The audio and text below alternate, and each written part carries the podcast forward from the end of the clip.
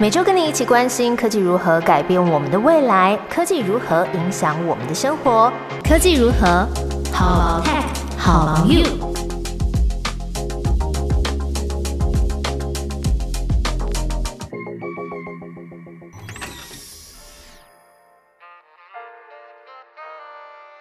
Hello，大家好，我是某某，在科技如何跟你分享科技新知，一起探讨生活中的科技大小事。这集要聊的是无密码时代即将来临，还有资安防疫最新资讯。在进入正题之前，问一下吼，你报税了吗？给大家贴心小提醒，今年一样也是因为疫情的关系，政府决定将报税的时间都延长了一个月到六月，所以大家还有几个礼拜的准备时间哦，不要忙到忘记了。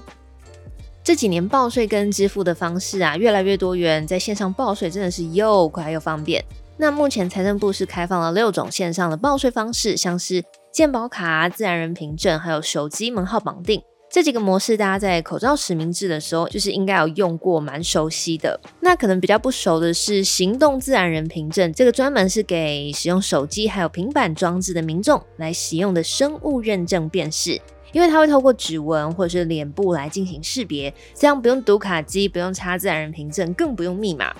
但要使用这个方便的服务呢，一开始申办的时候，嗯，会比较需要时间，你还是得要有一张实体的自然人凭证，然后再下载台湾的 Fido App 做认证，开通之后呢，就可以畅行无阻了。这样说来，你必须还是要先想起来你自然人凭证的密码啦。我还记得我好几年前去那个户政事务所申请自然人凭证的时候，那时候办完啊，承办人他有印一张纸给我。然后上面就把我设定的密码大啦啦直接印在上面哦。然后那时候就觉得说，哇，也太不安全了吧。结果过一阵子要用的时候，我还真的忘记密码，然后去翻那张纸。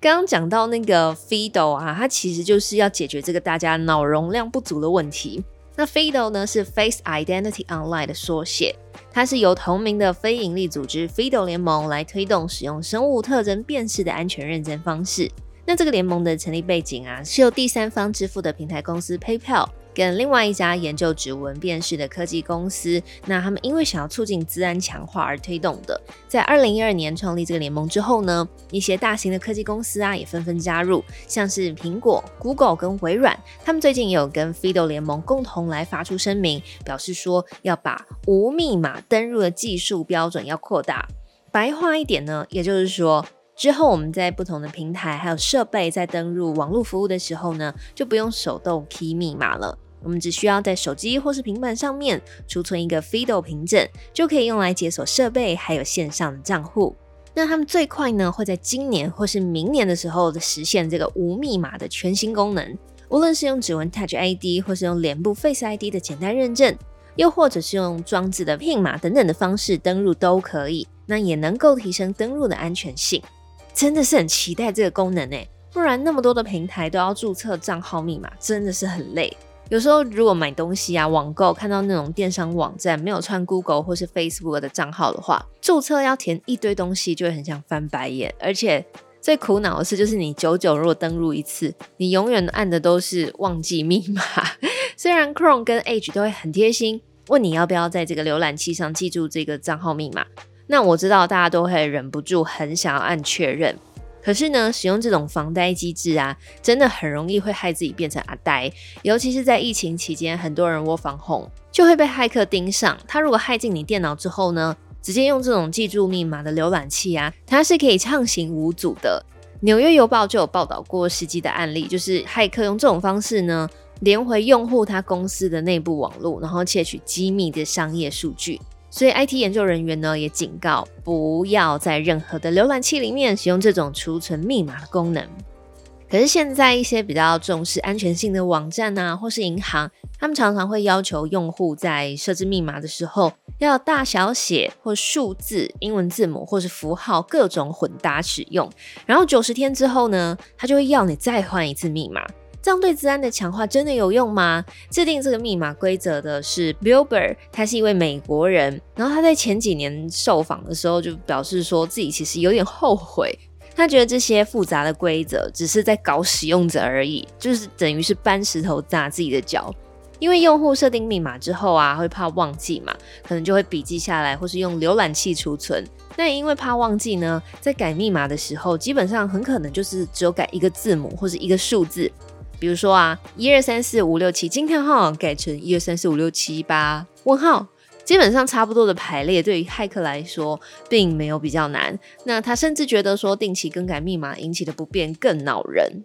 那这边就要引用我们台湾行政院资通安全网络月报在呃二零二二年五月发表的内容哦，来呼应一下这个 Billboard 他的后悔。政府机关的使用的密码设定啊，同样也是先啊拉出一个复杂度的原则出来，比如说要到一定的长度，然后要英文数字符号混搭。可是呢，发现说还是有机关的密码被破解了。调查之后才发现，那这些人用的密码呢，它是用键盘的位置来排序，比如说。直向的就是 E Q A Z 小老鼠 W S X。以密码规则来说，这个是一个会被打勾通过的密码，但是对骇客来说真的是太小 case 了。政府机关呢，接下来就要加强宣导，说，哎，请大家不要这么懒哈，不要再看键盘排列来敲密码了，或是以为常见的单字转换成字母会没有人知道，请各位啊加油，在 Fido 还没有推出无密码服务之前，要努力去想新的密码，然后用力记起来。除了要从密码小心之外呢，大家没事在逛社群平台的时候也不能太放松。美国联邦贸易委员会 FTC 最近他们就提醒大众说，在社群平台 Instagram、Facebook、WhatsApp、Telegram 充斥着诈欺式的贴文，尤其是现在加密货币开始流行嘛，那诈骗分子呢就利用投资机会分享啊，或是加密货币的技巧教学当做诱饵，用一个假的连接或是假的投资 App。来骗取受害者的比特币或是以太币，或是说他是在 Discord 的频道假借空投的名义要来窃取你的数位资产，所以大家尽量啦，还是不要点一些就是你看起来觉得怪怪的，或是怎么有那么后康的东西，也不要装不明的软体，不然真的哈，你是买再多的治安软体都没有用。那刚刚分享的这些呢，都是一般民众啊在治安控管上面容易遇到的问题。其实啊，上市贵的公司更是担心，如果说有一点不小心的话，就会被骇客入侵或是绑架资料，被勒索造成损失。像是前几年呢，台湾的半导体大厂历程，还有我们国营的中油，也曾经都被骇客使用过勒索病毒入侵过。所以企业对于治安的掌控程度，回过头来呢，对民生发展也是影响很大。当年的中油事件，甚至是影响到全台湾的加油站。如果接下来电动车啊，或是家里的物联网设备、各种民生装置呢，万一被骇客入侵，那不仅是会交通大打劫，甚至有可能会影响到人身安全。所以呢，治安就成为大家想要守护的共识了。今年二零二二年四月的时候，就有十四家的企业代表宣布成立了台湾治安主管联盟，其中更有一些金融产业啊，他们是向高阶的治安警官寄出了年薪五倍的优渥条件来抢财哦。警戒的治安警察现在也有出走潮正在展开。治安防护呢，其实就跟防疫很像。在需求飙升的现在，一般民众如果没有防毒软体，也是要强化自己在面对不明的来源啊、对象啊、档案跟连接的治安意识。对我们普通人来说，不乱点、不下载，就跟戴口罩、勤洗手一样，是最基本但是有效的防护。那大型企业呢，除了靠员工要小心谨慎之外，最好也是要有缜密的软硬体资安部署。Tag Orange 官网现在就正在举办二零二二的资安知识快充特展，集结了各家的资安品牌最新解决方案，提供给企业资安快速充电包。如果你想要成为品牌急需的资安战将，或者是想要帮公司打造资安金钟罩，都欢迎点节目的资讯栏链接报名索取。以上就是今天为你整理的资安防疫最新资讯。